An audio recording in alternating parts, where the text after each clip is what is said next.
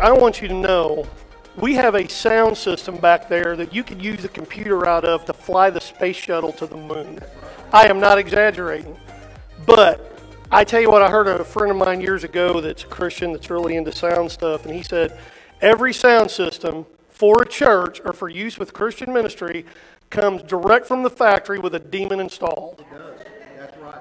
In fact, when we first got it in and we were hashing everything out, Mike made a comment, and I never heard it before, but he said it's just like having a banjo in a box, which, okay, I was expecting some laughter on that, some humor, but it's really bad, in other words, trying to figure out how to play a banjo in a box when you have an understanding. The best churches in the world are going to have sound issues, and we're sorry about that this morning, and we'll try to get that worked out for next time. Okay. It is a high honor to be able to stand in this pulpit. It really is. I appreciate Pastor Mike affording me the opportunity from time to time to do so, and I don't take it lightly. I want you to know that. This is a very serious thing with me, and I appreciate it. So thank you to Pastor Mike and the church for allowing me to do this. Let's go to our Lord in a word of prayer real quick, please. Heavenly Father, I do humbly ask, God, that you would open my heart, you'd open my ears to hear what you have to say, and God, you would remove Chris Mathis from this and just simply use me as a vessel to emphasize the point that you want to make this morning, Lord. God, if you don't anoint this meat sack, and if you don't do it, nothing's going to happen here today but just somebody saying a bunch of words. God, we need you to open up our hearts. We need you to break up the fallow ground, and we need you to deposit the truth that you have for us in this, Lord God, to each one of us, me first and foremost. God, I pray that if there's anything of a, a religious mindset, Lord God, that it would be set to the side, that we would die to our own wills, Lord God, and live to you in this and accept your word for what it really is. And God, we know that your word performs its work in those who believe. God, let us be believing and not doubting this morning. Let us accept your word for what it really is, regardless of the vessel that's sharing it, Lord. Lord, we humbly ask all this in the everlasting name of the Lord Jesus Christ. Amen. I would love to be able to tell you today that I have some kind of new, profound revelation that was just shot out of the skies right to my heart, and it's like a thunderbolt. I would like to tell you that. Sometimes I have these daydreams when I'm thinking about being a preacher. I'd like to be one of these big, you know, exciting guys, you know, on the on the stage that can just say all the right things, do all the right things, know when to do the, the you know, the appropriate inflections of their voice just right. But that's not what I have today. In fact, what I'm going to share on today, I think in a lot of ways, is a required reminder of a simple truth, a foundational truth. We as Southern Baptists, as conservatives, get labeled as fundamentalists a lot of times. In fact, sometimes they throw in things like boneheaded fundamentalists. There's a reason we're fundamentalists. There's a reason, because we go back to the fundamentals, and we should. And I think this is one of the most important fundamentals in the entire Christian walk, in the entirety of the Word of God. About two weeks ago, Mike and Pam shared an excellent teaching on their experience over thirty years of marriage. How many was here for that? Did you hear it? Okay. If you didn't hear it and you are married or you are aspiring to be married or to be remarried, you need to watch this. This was great stuff. But nowhere in that did you hear a phrase about what I'm about to say. And if you did hear something like this, there's no way you would hear anything about the success of a marriage after thirty years. There wasn't a scenario like this. They get home from their honeymoon, they come in the door of their abode, and Mike says, okay, Pam, your room is going to be down the hall on the right, I'm up here on the left, I'll see you Sunday, and maybe uh, Wednesday night if I can work in a connect group, but we, the reruns of Game of Thrones are on, so I'm not going to make any promises about that. If that was the extent of their relationship, maybe talking every now and then on Sunday, a little bit on Wednesday night, do you think any marriage is going to last three months, let alone thirty years? It's all built on relationship and communication. And everything that they said when they were sharing on that, it came back to that foundational statement of we work together. It's all about communication. We established early on that we were not going to consider divorce. They had made up their mind. And yet, we are the bride of Christ, are we not? And then sometimes in the process, we look at this whole thing with the Lord that like the entirety of our relationship with Him it's boiled down a lot of times to maybe Sundays, occasionally on Wednesdays when we can make it. Now, I'm not trying to emphasize that we should be in fellowship. We should be, but that's not the point of what I'm sharing today. Our communication with the Lord is paramount. Our fellowship with the Lord is paramount. In fact, the subtitle of what I'm sharing today, the title was Born Again to Abide. And the subtitle is basically salvation is not the end all. The point when we come to know the Lord Jesus Christ, we accept in our heart and our spirit is renewed, that's not the end all. A lot of us have it in our mindset, well, I made that decision when I was nine years old, praise God. But it doesn't stop there. That's the introduction into the fellowship. When we get up and answer the door and allow Him into our hearts, that's when the fellowship starts. It doesn't end there.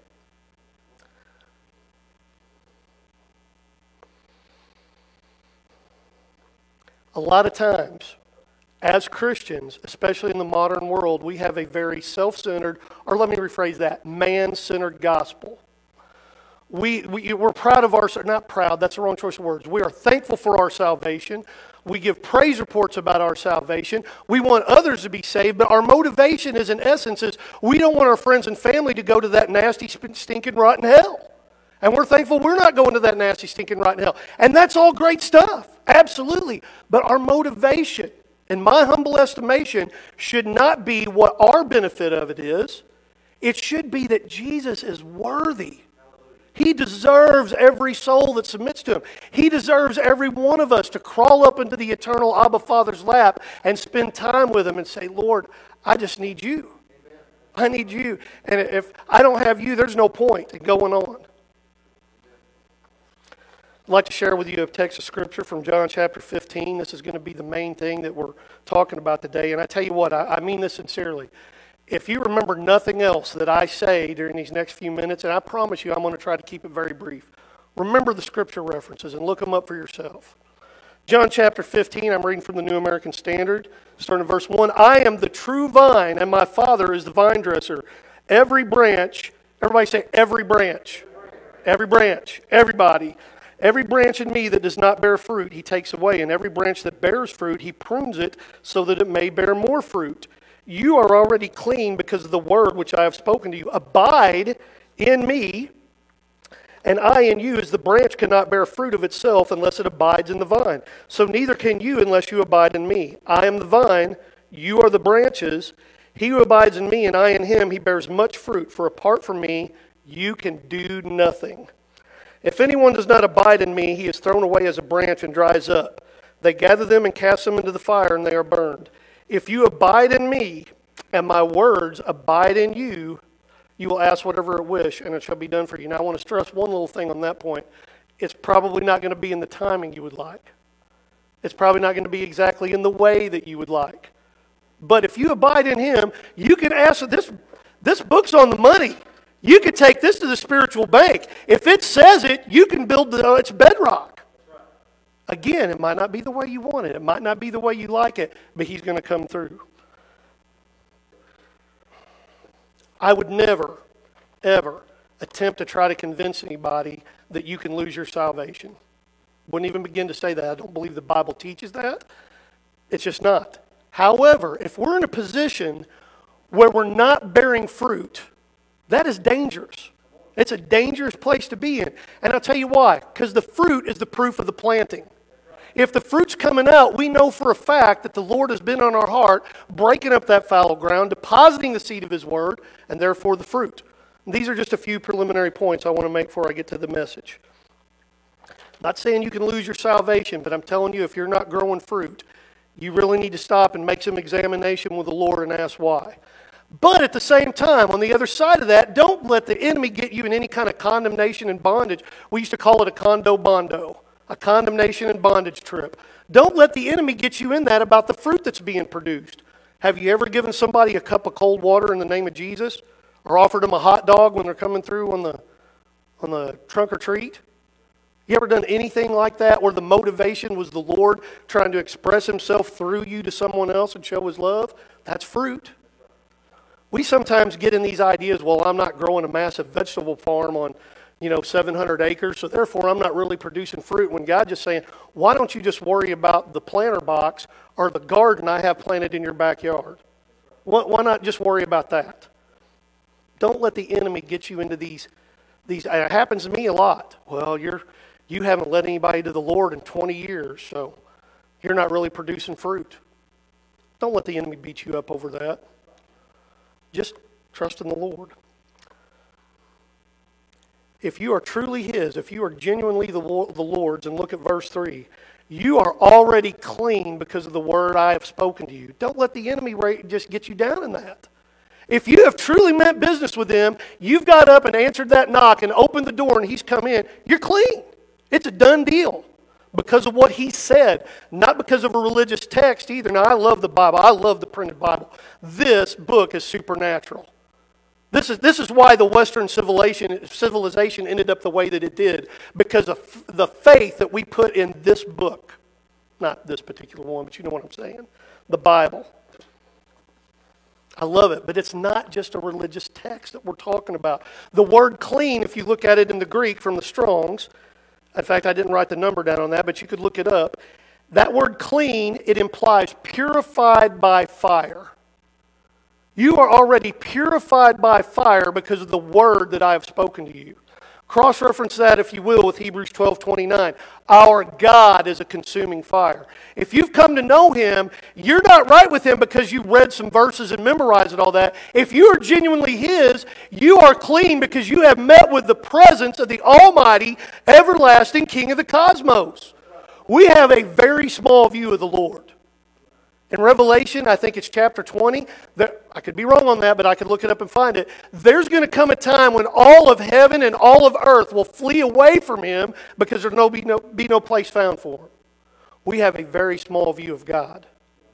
We don't even think about those things from time to time. And you're going to be pruned, I promise you. Third preliminary point. You're going to be pruned if you're going to walk with the Lord. It's not comfortable. And you know when I said that earlier, like sometimes I wish, you know, I daydream about being one of those big preachers. If I have to go this route, I don't want to be that, because a lot of those preachers don't talk about the pruning. They kind of lead you to believe that if you're not living an absolute one hundred percent blessing and prosperity from the Lord, well, you must be in sin, brother. And nothing could be further from the truth. You are going to be pruned. You are going to be reproved and chastised. In fact, this whole message came out from me having a conversation with a very old friend of mine who's a retired pastor, and he's someone that God has always used to speak truth to me and to reprove me. And we had about a three and a half hour phone conversation, and he had to reprove me. Now, it wasn't about things of like sins of commission or omission. It wasn't like an outright sin. But what he had to reprove me on was more of an attitude issue. My attitude had gotten really stale about my relationship with the Lord, where it was stuck into just mere service. And then he recommended this little book, this little bitty book. It's only about that big, on John chapter fifteen by Andrew Murray, called Abide in Christ. You ever get a chance? In fact, I might have some extra copies of it laying around. If you'd like to borrow it, read this book. And it's not something you could just blast through in an hour. Read a couple of sentences of it every day. Use it as almost like a devotion, because every sentence in this is just full of truth and principle from the Word. It's an amazing book. But it all comes back to John chapter fifteen.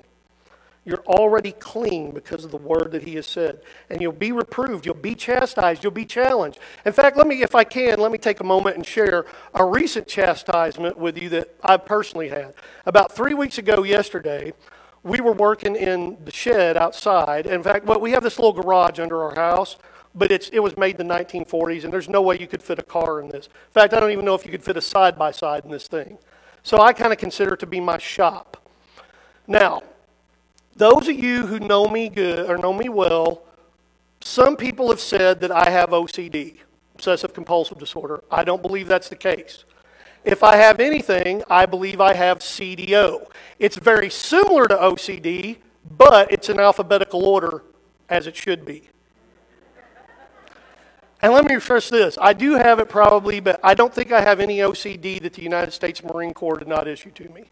But I want things in a certain way. When you're done with a tool, put it up. I tell the boys all the time, you're done with this toy, put it up where it goes so we're not tripping over it. I have never been at sea. Do I have any sailors in here? Any sailors? I promise you we'll pray for you guys, okay? Uh, it's a little humor. But you got, how many of you have been to sea if you're a sailor? You've been on board a ship. I'm meeting more and more sailors in this day and age that never had to go to sea. Well, you know, the Marines go right with them a lot of the time. I was never at sea, but I know enough about it to say this. You don't leave anything just left laying around adrift. It can make the difference between life or death. And I had this hardcore wired into me when I was in the service. Get it put away. Now, I could probably be a tad excessive about it from time to time. In fact, last night we were doing this. Victor was back in the sound booth, and he's going, oh, yeah. Oh, yeah. I want things put back where they go. I have to have things organized, and if they're not, I get really stressed out about it. We're cleaning this up. Stuff wasn't getting put back. I was tripping over stuff in the shed to get to what I need to do, and I tell you, I was mad. I was taking stuff and throwing it. We have this little metal tricycle that it was on the edge of the road free that somebody was giving away, and Rusty picked it up for Amy's niece, McKenna. We've had it for about a year now. McKenna's never looked at it, never said at it, never anything, and I despise this piece of junk with every fiber of my being. Okay, I really don't. But the point is, it was in my way, and I'm throwing it like this, and then there's a lawnmower, and I rip it out of the shed, and I'm going around, and as I do, I trip over the lawnmower, I land right on my knee, and I busted up pretty good, smash it, cut it, ripped my jeans over, and did a complete, I don't know if it was a somersault or what you would call it, it was definitely not intentional, but it happened, and I ended up on my feet in our fire pit.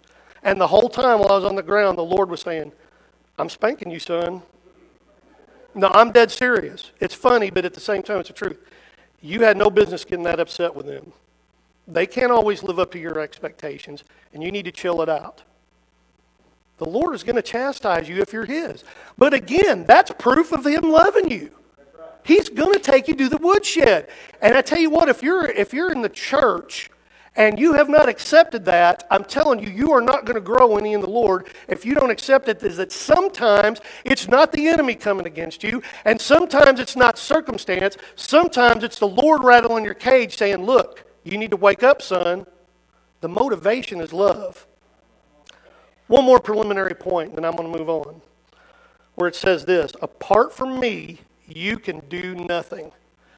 I personally think that that is one of the biggest reasons why people do not come to the Lord in this day and age, or ever. Apart from me, no one wants to hear that, especially men. There's real men that go to this church, and I, I want you to know, real men respect real men. You know, if you have a son, don't te- you know teach him to shake a man's hand correct. You know what I'm saying? Not one of these little, uh, do it right. You, you men know what I'm saying. I mean, you don't want to crush somebody's hand, but I'm telling you, it makes a difference when you're shaking somebody's hand correctly. It says a lot to the other man if you have some kind of limp wrist little, it does. Real men respect real men. And we have men in this church. But a man usually, as a rule, does not want to be told, you can do nothing apart from me. There are many things that if we're going to walk with the Lord, we have to submit to, and that's one of them. Apart from me, you can do nothing. Now with me, the Lord says, you can run against a troop. You can leap over a wall. I can do all things through Christ who strengthens me. Okay, now to the main point. As Bible-believing Baptists, we often say that we do not practice a religion, and that is accurate. Well, this is not a religion. True Christianity is a relationship with Almighty God. Is it not? In fact, radical Christians that I've met over the course of my life, they don't like to be labeled with that, and they will even debate with somebody if they say, oh, you're you're really religious. How many times you've heard somebody, how many times have you said it yourself? I'm not religious. I know I'm in a personal relationship with Jesus. It's true. But sometimes we get so run down in the mundane in the ministry, and this friend of mine that I was telling you about, he shared with me many times, and it's a fact. Ministry can oftentimes be the enemy of the master. You get so caught up in what you're doing, you're more concerned about doing those things that you don't stop to just, just love Him. I serve the living God. I'm not in a religion. I serve the living God, but a lot of times it's we don't mean for it to happen. I don't think it's an outright intentional thing, but it becomes more of a focus of I serve rather than the living God. Now, I'm not trying to give you any kind of excuse to get out of service, by the way, today. In fact, the church has often said, and it's a fact, that serving in the church is like watching a high school football game or a college football game. There's twenty-two people on the field in desperate need of rest, and there's twenty-two hundred people in the stands in desperate need of exercise. Have you heard that before? It's a fact. I'm telling you, if you have any kind of thought in your head or heart, well, maybe I should be working with the church or helping out, that's God, and you need to do it because we need it. Many hands make a load light. It's fact. Many hands make a load light. In verse five of that chapter, he says this, I am the vine, you are the branches. He who abides in me. Now today I said all that was preliminary because I believed it was important to cover, but that's not the main point. I'm to the main point now, and I promise you it's going to be a lot, we're, we're rolling on to the end real fast. I don't want to focus on the fruit today. I don't want to focus on us being branches and him being the vine, although that's absolutely a fact. I want to focus on the word abide, to abide. Abide comes from the Greek word in Strong's, Greek thirty-three oh six, meno. Meno is how you pronounce that. It means these things: to continue, to dwell, to live in, endure, be present, remain, stand. And here's a good old King James word for you, tarry. That's one of those words from the King James I wish we still used a lot, tarry. That's just a great word. To sojourn, not depart. And if we rearrange that passage a little bit, we could say it like this. Continue in Jesus. Dwell in Jesus. Abide means to endure with Jesus. To don't leave his presence. Stay right there. You can do everything that you need to do and still be in his presence all the time. One of the greatest points in my young Christian walk was the revelation. It was at the West Vienna four-way. I don't know if I've ever shared that with you guys before, and I'm not going to go chase a rabbit on this, but there's a little four-way down in West Vienna where I know I've had about seven absolute life-changing encounters with a living God driving right through there. Wasn't in a church, wasn't fasting for twenty days or anything like that, was just at that West Vienna four-way where the Lord has spoke to me, and he gave me this thought, son, you can think about me all the time. You can let your mind dwell on me no matter what you're doing. Just think about me. Think with me. Continue it. And I'm telling you, as a young Christian, that changed my life. And I really earnestly believe down in my, in my very essence of my being, I believe that what I'm about to tell you is true, that the Holy Spirit says to each one of us all the time, continue in me. I know you got to do this over here. I want you to do, I'm commanding you to do that, but do it with me. Don't leave me out of it. It starts with abiding. I got to, after last night, I got some really encouraging statements about what I shared, but Pastor Mike this morning sent me some text, and I want to read this to you, because uh, he did his devotion this morning out of John chapter fifteen, and that's what he's sharing with me. And he came across this. I, I wrote this down from his text. Abiding, or to abide, is falling in love with him. If you stay with someone long enough, you begin to act, think like them, and you know what they're going to say. I'm going to tell you, there's certain things, especially when she's upset, I know exactly what Amy Mathis is getting ready to say. How many can, how many of you know what I'm saying? You husbands out there, you know exactly what I'm saying. You can tell by the look in her face. And you know what's even worse is when she doesn't say anything. But I know. Her facial expression says everything that needs to be said about that. You get to act and think like you know what they're going to say, and that's no different when we're when we're living with the Lord, in this relationship with the Lord. I'm telling you, we get to the point where we know what he's going to tell us. We might not listen to it. We certainly might not like it, but we know what he's telling us. We do know. That's why that Connect group we had a little bit ago about the ten-second rule, that was amazing. Oh, Lord, give me greater grace that I could live up to that, that when I know he's telling me to do something, to do it within ten seconds. I guarantee you, I said it there in that Connect group that night. We were sharing that if I could live like that, I guarantee you I would lose forty pounds safely in about six months. Just a fact. And then going on what Mike shared with the fruit about that is that he thinks that the first and most important fruit in all of that, if you get down to verse twelve, to love one another. And then he shared with him, and I, di- I didn't see it before, that what I'm talking about today really in essence represents the church's maxim, our motto, which is love God, love, God, love people, and try to be like Jesus. It all starts with abiding. We're born again to abide. That's not the end thing, that's the introduction. Okay, I'm getting lost. Bear with me here. I'm almost done, I promise. We need to live, to cultivate a lifestyle with Christ that chooses to sit at his feet and listen to his word, choosing the better part, as Mary did. I'm going to read this quick, but I didn't have it on the overhead, but I'm going to read this.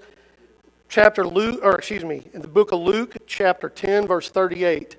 Now, as they were traveling along and entered a certain village, and a woman named Martha welcomed him into her home. And she had a sister called Mary, who moreover was listening to the Lord's word, seated at his feet. But Martha was distracted with all her preparations. She was distracted by spending a half a day getting the drum sound set up so it's just downright, or changing the strings, or buying the next Les Paul, or cooking in the kitchen.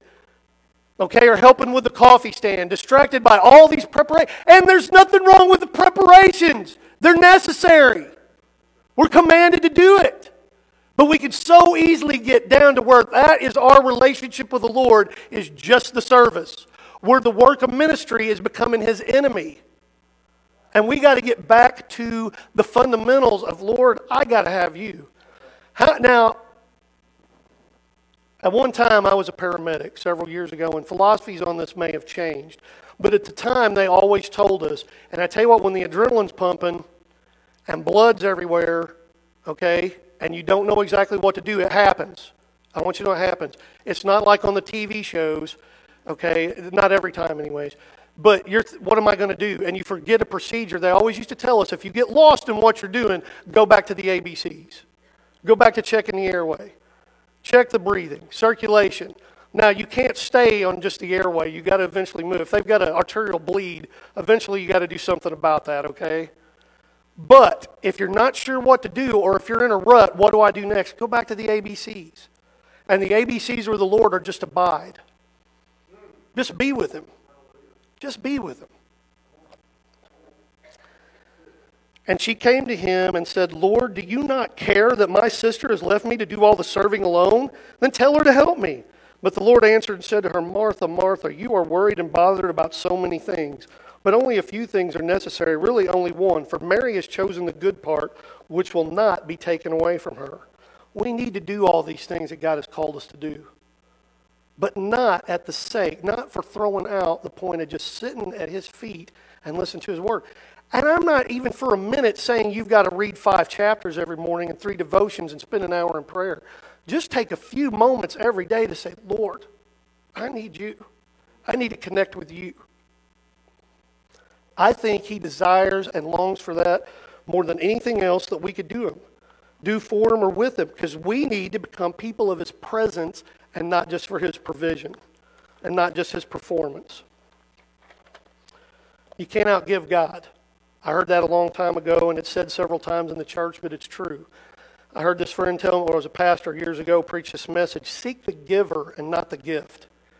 You cannot be seeking the giver and him not reward you and not give. But you know what he wants to give more than anything is more of himself. We want stuff. The stuff will come. You know, seek first the kingdom of God and his righteousness and all these things. What does the word all mean? If you translate it from the Greek, all these things will be added unto you. It seems to me I read that somewhere. Seek him first. He'll give you more of himself, and in the process, the gift will come.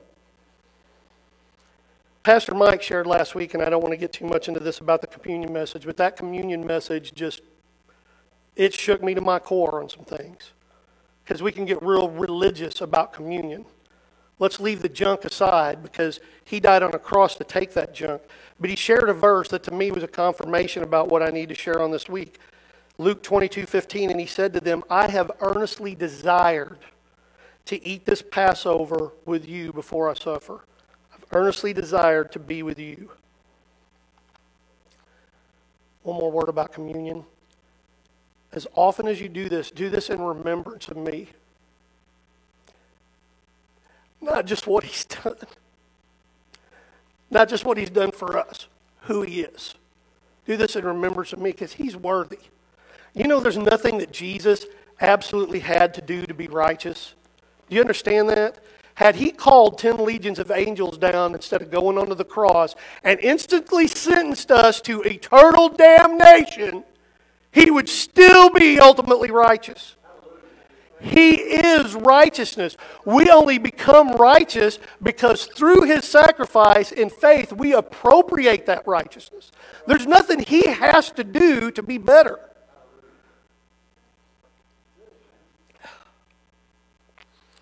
preachers of the word, we're often, you know, we have this drilled in our head, and we should be. In fact, a lot of them in this day and age are getting away from it.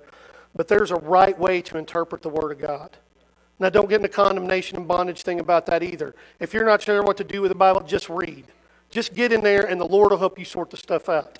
But if we're preparing a message, there's a lot of things that goes in, that should go into it. And I'm going to share with you two seventy-five dollars theological words that you never have to know again, but they're very important. First word is exegesis, and the next one is hermeneutics. Now, I have a list of words that I don't like.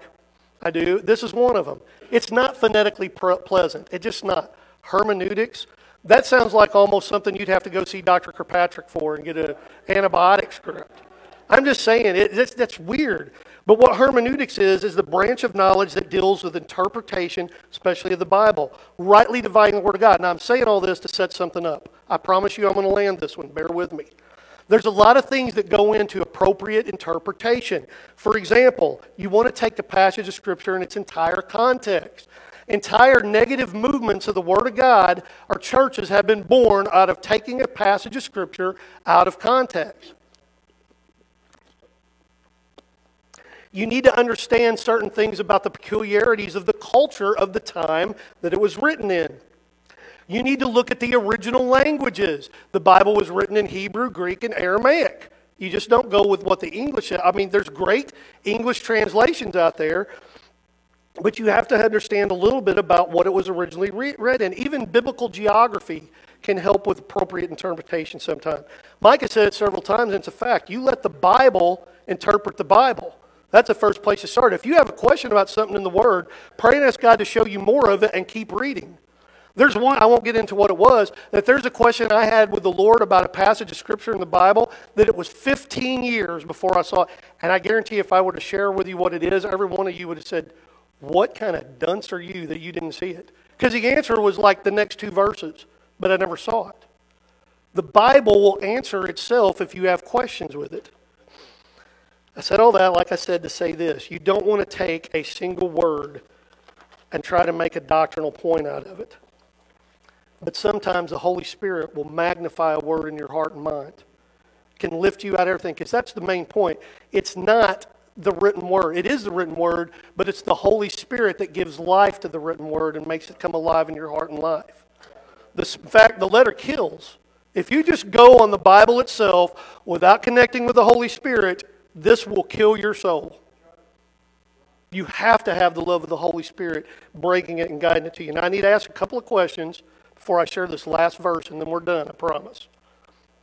Can we all agree that discipleship just didn't end with the original twelve? Can we agree with that? Can we agree that He is still desiring disciples right now today? Is that a correct statement? In fact, His last command to us before He ascended into heaven was what? Go therefore into all the nations and make what? Disciples. Not just converts, right? Disciples, followers and learners. So I think we could safely say He's still wanting disciples. Can we agree that if the Word is real, which it is, that we have a great commission commanded by Him to make disciples? We can agree on that, correct? Okay. Then I want to share this next verse. When it's going to seem it's contradiction to what I said about taking a word out of context or using one word and making a doctrinal statement. And I'm telling you, this is a verse that we blast over all the time, and we pay no attention to it. But a few years ago, the Holy Spirit said, pay attention to that. Boom! And I tell you what, it just transformed the entire outlook. It's Mark three fourteen. And He appointed twelve so they would be with Him. Now, I, have, I did the PowerPoint, and I really did a terrible job of putting this together. It's in green. You can't really see it, but what it says in that green highlight is with Him. And He appointed twelve so that they would be with Him and that He could send them out to preach and to have authority to cast out the demons. It starts with the be with Him. He chose them to be with Him, to abide with Him, to continue with Him. And then we'll go do the ministry. And you might think, well, come on, that was just for them at that time. Seems to me there's other places in the Bible where I've heard stuff like, lo, I am with you always, even to the end of the age. Which, by the way, every English translation I have about in my, my computer program I use, I have about twenty really good, credible Bible translations. Every single one of them said the same thing on this. I have an interlinear study Bible that will show the English, and it'll show you the, the, the corresponding Greek or Hebrew words right about it. And guess what? That verse was right like that, just in the original language. Even though, you know, I don't know that. And he appointed twelve so that they would be with him and so that he could send them out to preach. We need to be people of his presence and not just his provision. And that relationship needs to grow and flow all the more, all the time. You only know a person by the amount of time you spend with them. You don't just send them down the hall to stay in their room and meet them on Sunday. Where you really grow in fellowship is at the dinner table and the cleaning out the shed when they don't put things back the way you want them. That's where the relationship grows.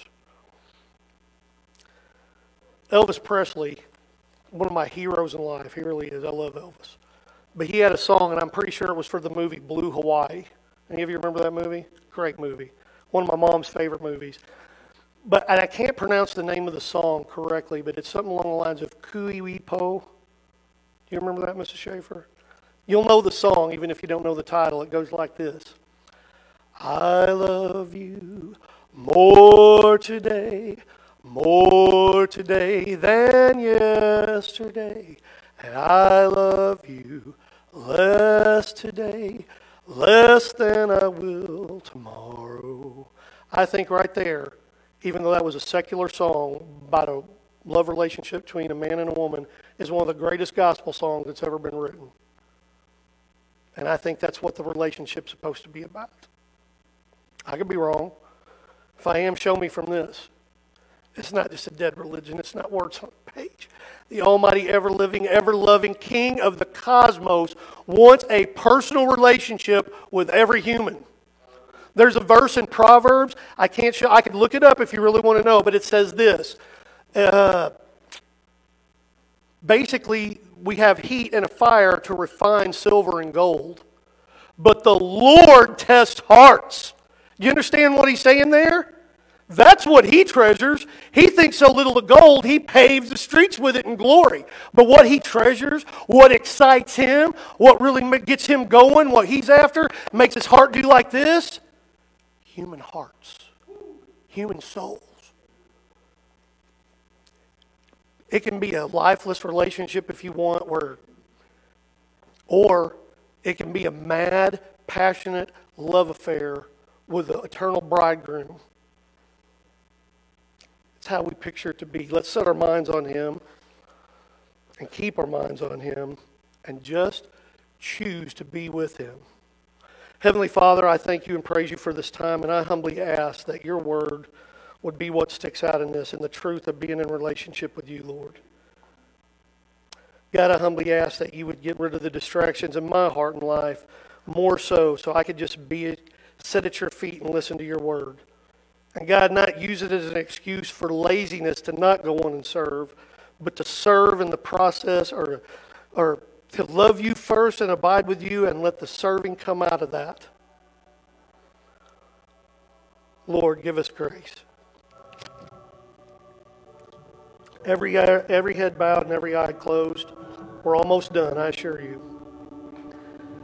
But if you're sitting here today and the Lord has pulled on your heartstrings and said, you need to be spending more time with me, not in a religious context, not just on Sunday mornings, not just on Wednesday night at Connect Group.